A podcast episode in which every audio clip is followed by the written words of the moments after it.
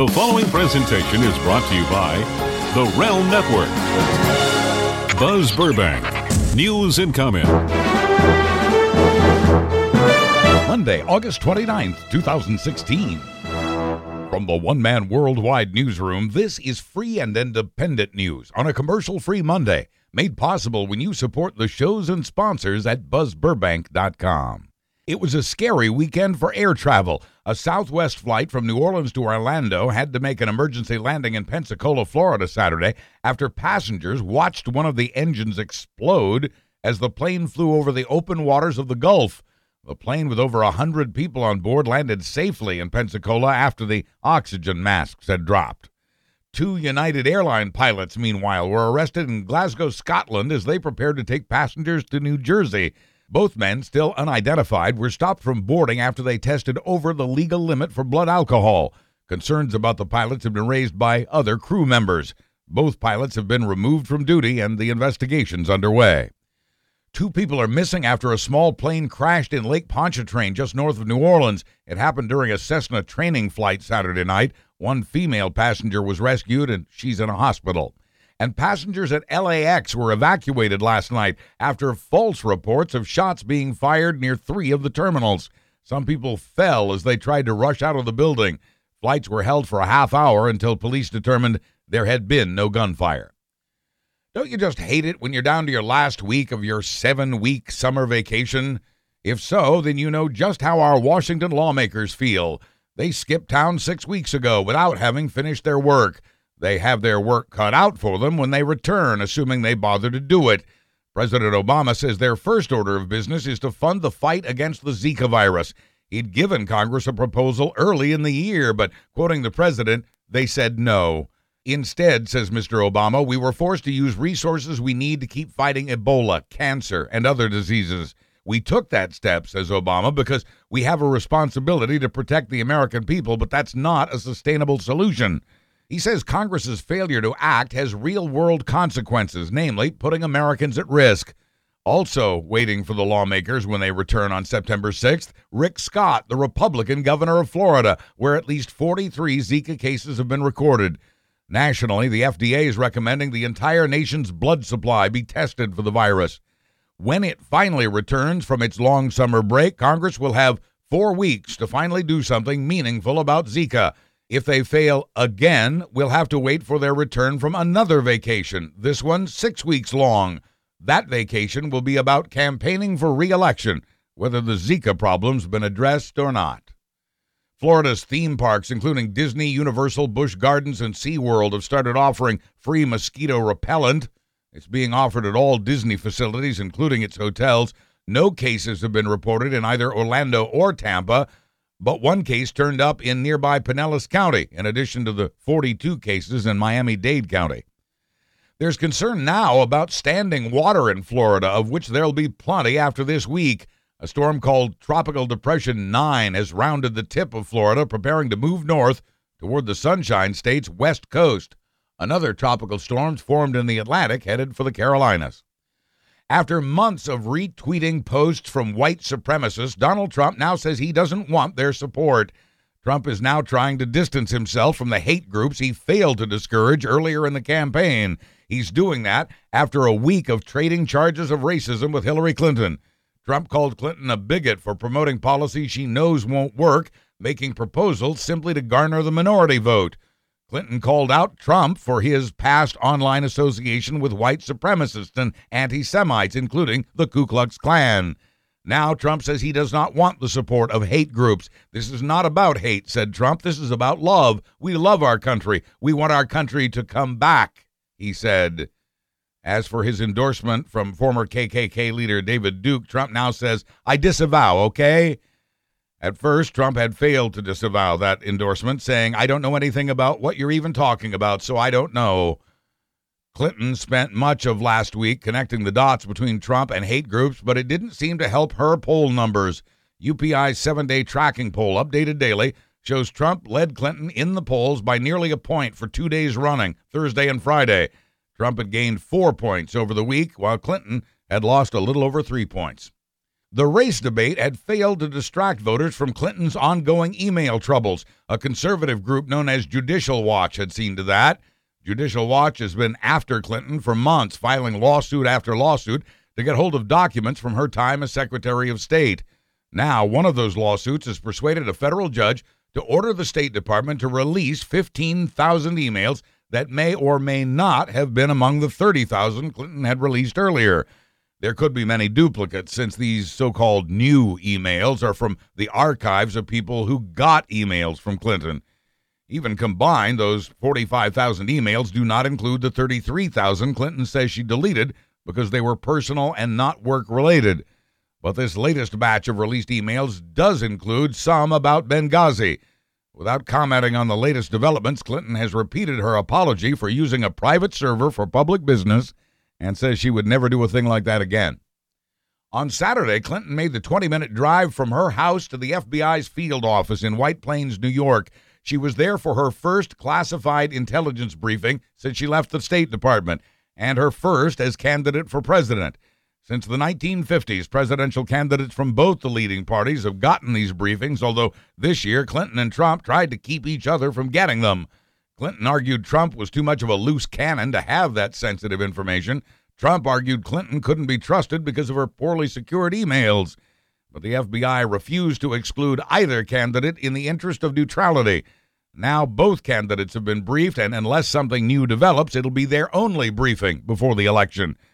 Both briefings lasted about two hours, although Trump brought two advisors to his, Chris Christie, and his national security advisor, a retired lieutenant general. The Obama administration is asking the Supreme Court to leave it alone. The Justice Department's asking the High Court to let stand a lower court ruling that struck down North Carolina's new voter restriction law.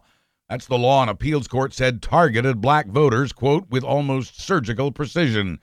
The Republican backed law requires photo IDs that many minority voters and others don't have, and it cut the early voting and election day registration on which many of those voters rely because of their work schedules. Republicans cling to the mantra of preventing voter fraud, but the appeals court said the state was addressing a problem that doesn't exist and did so after lawmakers knew the effect it would have on minorities who mostly vote Democrat. When North Carolina's law was struck down, the governor filed an emergency request with the Supreme Court to set aside the ruling.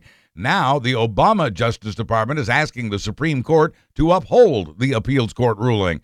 The feds say North Carolina's appeal hardly constitutes an emergency ruling. And a federal judge has knocked down yet another Tar Heel state law, at least as it pertains to the University of North Carolina. The judge ruled in favor of two students and a professor, transgenders, who challenged the state's so called bathroom law. That's the law that bans transgenders from using public restrooms and locker rooms that suit their gender identities. Friday, a federal judge put a freeze on the North Carolina law, at least on the UNC campus. But the judge also said he expected the teacher and the two students would succeed in their overall challenge of the law. Like the Education Department in Washington, this federal judge in North Carolina says the state's bathroom law appears to violate Title IX, the federal law that bans sex discrimination in schools that get taxpayer dollars. But North Carolina's governor says, as far as he's concerned, the bathroom restriction law still stands. North Carolina Republicans are standing firm on their law, even though it's lost over a $100 million from the NBA. Pro basketball pulled its 2017 All Star game out of Charlotte after state lawmakers refused to repeal the bathroom law. That law has made North Carolina the target of other boycotts as well. Now, in its fourth year with over 3 million downloads, this is Buzz Burbank News and Comment on the Realm Network. There is a suspect in custody for the murders of two nuns in Mississippi late last week. Over the weekend, police picked up 46 year old Rodney Earl Sanders, whom they said had been a person of interest from the start. Sanders became more of a suspect when he failed to show up for work. He has now confessed, but police say they still don't know a motive. Well over $2 million worth of heroin successfully made its way across the Mexican border into Texas and then across the U.S. to Westchester County, New York.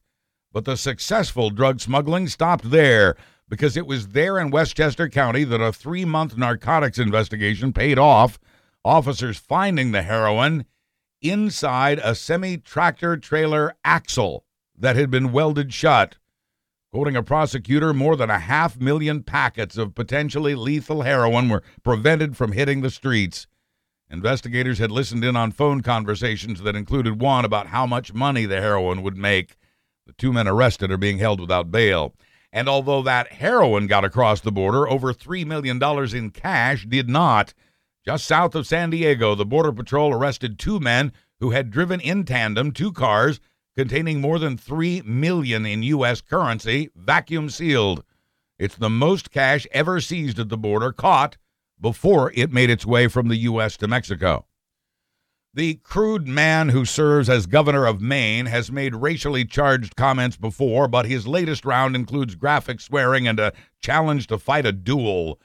This round started with Maine Governor Paul LePage leaving a voicemail for a state lawmaker and blaming the state's drug problem on blacks and Hispanics. Maine, like many other states, has a heroin problem. Republican Governor LePage keeps a scrapbook of newspaper clippings about drug arrests. Showing it at a town hall meeting, he declared that 90% of those arrests involved members of minorities. He referred to them as the enemy. When a Democratic lawmaker called LePage racist for those remarks, LePage left him an angry, threatening message peppered with graphic obscenities. The lawmaker gave the voicemail to a newspaper, which then published it to the embarrassment of LePage. The governor responded to that, saying that if this were a different time, he would have challenged the lawmaker to a duel. Already elected to a second and final term, LePage's job is secure for two more years, but Maine Democrats are calling on him to resign now.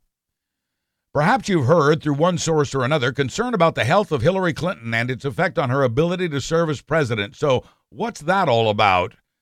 Four years ago, when Clinton was Secretary of State, she had a stomach bug that caused her to become dehydrated. She fainted, fell, and hit her head, resulting in a severe concussion. For a while afterward, she had to wear special eyeglasses.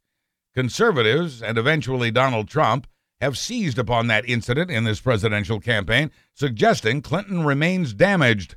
The far right, including radio conspiracy theorist Alex Jones and the once widely respected Rudy Giuliani, have said Clinton's health is failing and that she's covering up a serious illness. Trump's been telling supporters she lacks the stamina to be president. And now similar remarks have gotten Dr. Drew fired. The CNN sister channel HLN has given Drew Pinsky 30 days' notice that his show on that network has been canceled after five seasons. The firing came after the TV doctor suggested on a morning radio show that Clinton has brain damage, saying he's gravely concerned about her health and the health care she's getting. But the controversy's been good for Jimmy Kimmel. A segment from his late night talk show's gone viral after he challenged Clinton to open a jar of pickles, which she did. But the controversy didn't end there. Radio talker Alex Jones says the challenge was fixed suggesting the jar was not sealed to begin with, since, according to him, there was no vacuum seal popping sound when she opened the pickle jar. If you're surprised I've spent this much time on the story, please also note that Alex Jones spent seven minutes on it. But Jimmy Kimmel got in the last word and the last laugh, quoting him, What does opening pickles even prove? I have to imagine, said Kimmel, one of the perks of being president is you never have to open pickles yourself again. Stop me if any of this sounds familiar. Billionaire Richard Branson says he's glad to be alive after a bicycle crash that occurred when he hit a bump in the road. Branson was training on a bike in the Virgin Islands when, quote, the next thing I knew, I was being hurled over the handlebars and my life was flashing before my eyes. I was flying headfirst toward the concrete, but fortunately my shoulder and cheek took the brunt of the impact. To which he adds, I was wearing a helmet that saved my life. As with the recent accident involving your intrepid news anchor, Branson got multiple injuries, including a black eye. And finally, yes, it's another shark story, but I promise this one's different. In One Tree Hill, Australia, police are trying to figure out how a live shark wound up in a roadside puddle well inland. A shark needs more than a puddle to live, and sadly, this one didn't survive, even though it was quickly moved to a tank full of water. But it left behind a mystery about how it got there. Police are guessing it was someone's pet and got too big for them to keep. We've seen this with all kinds of exotic animals, but never a shark before.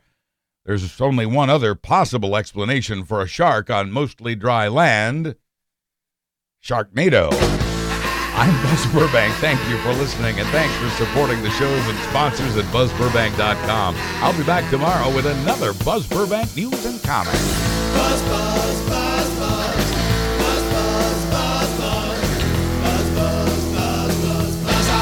The preceding presentation was brought to you by The Realm Network.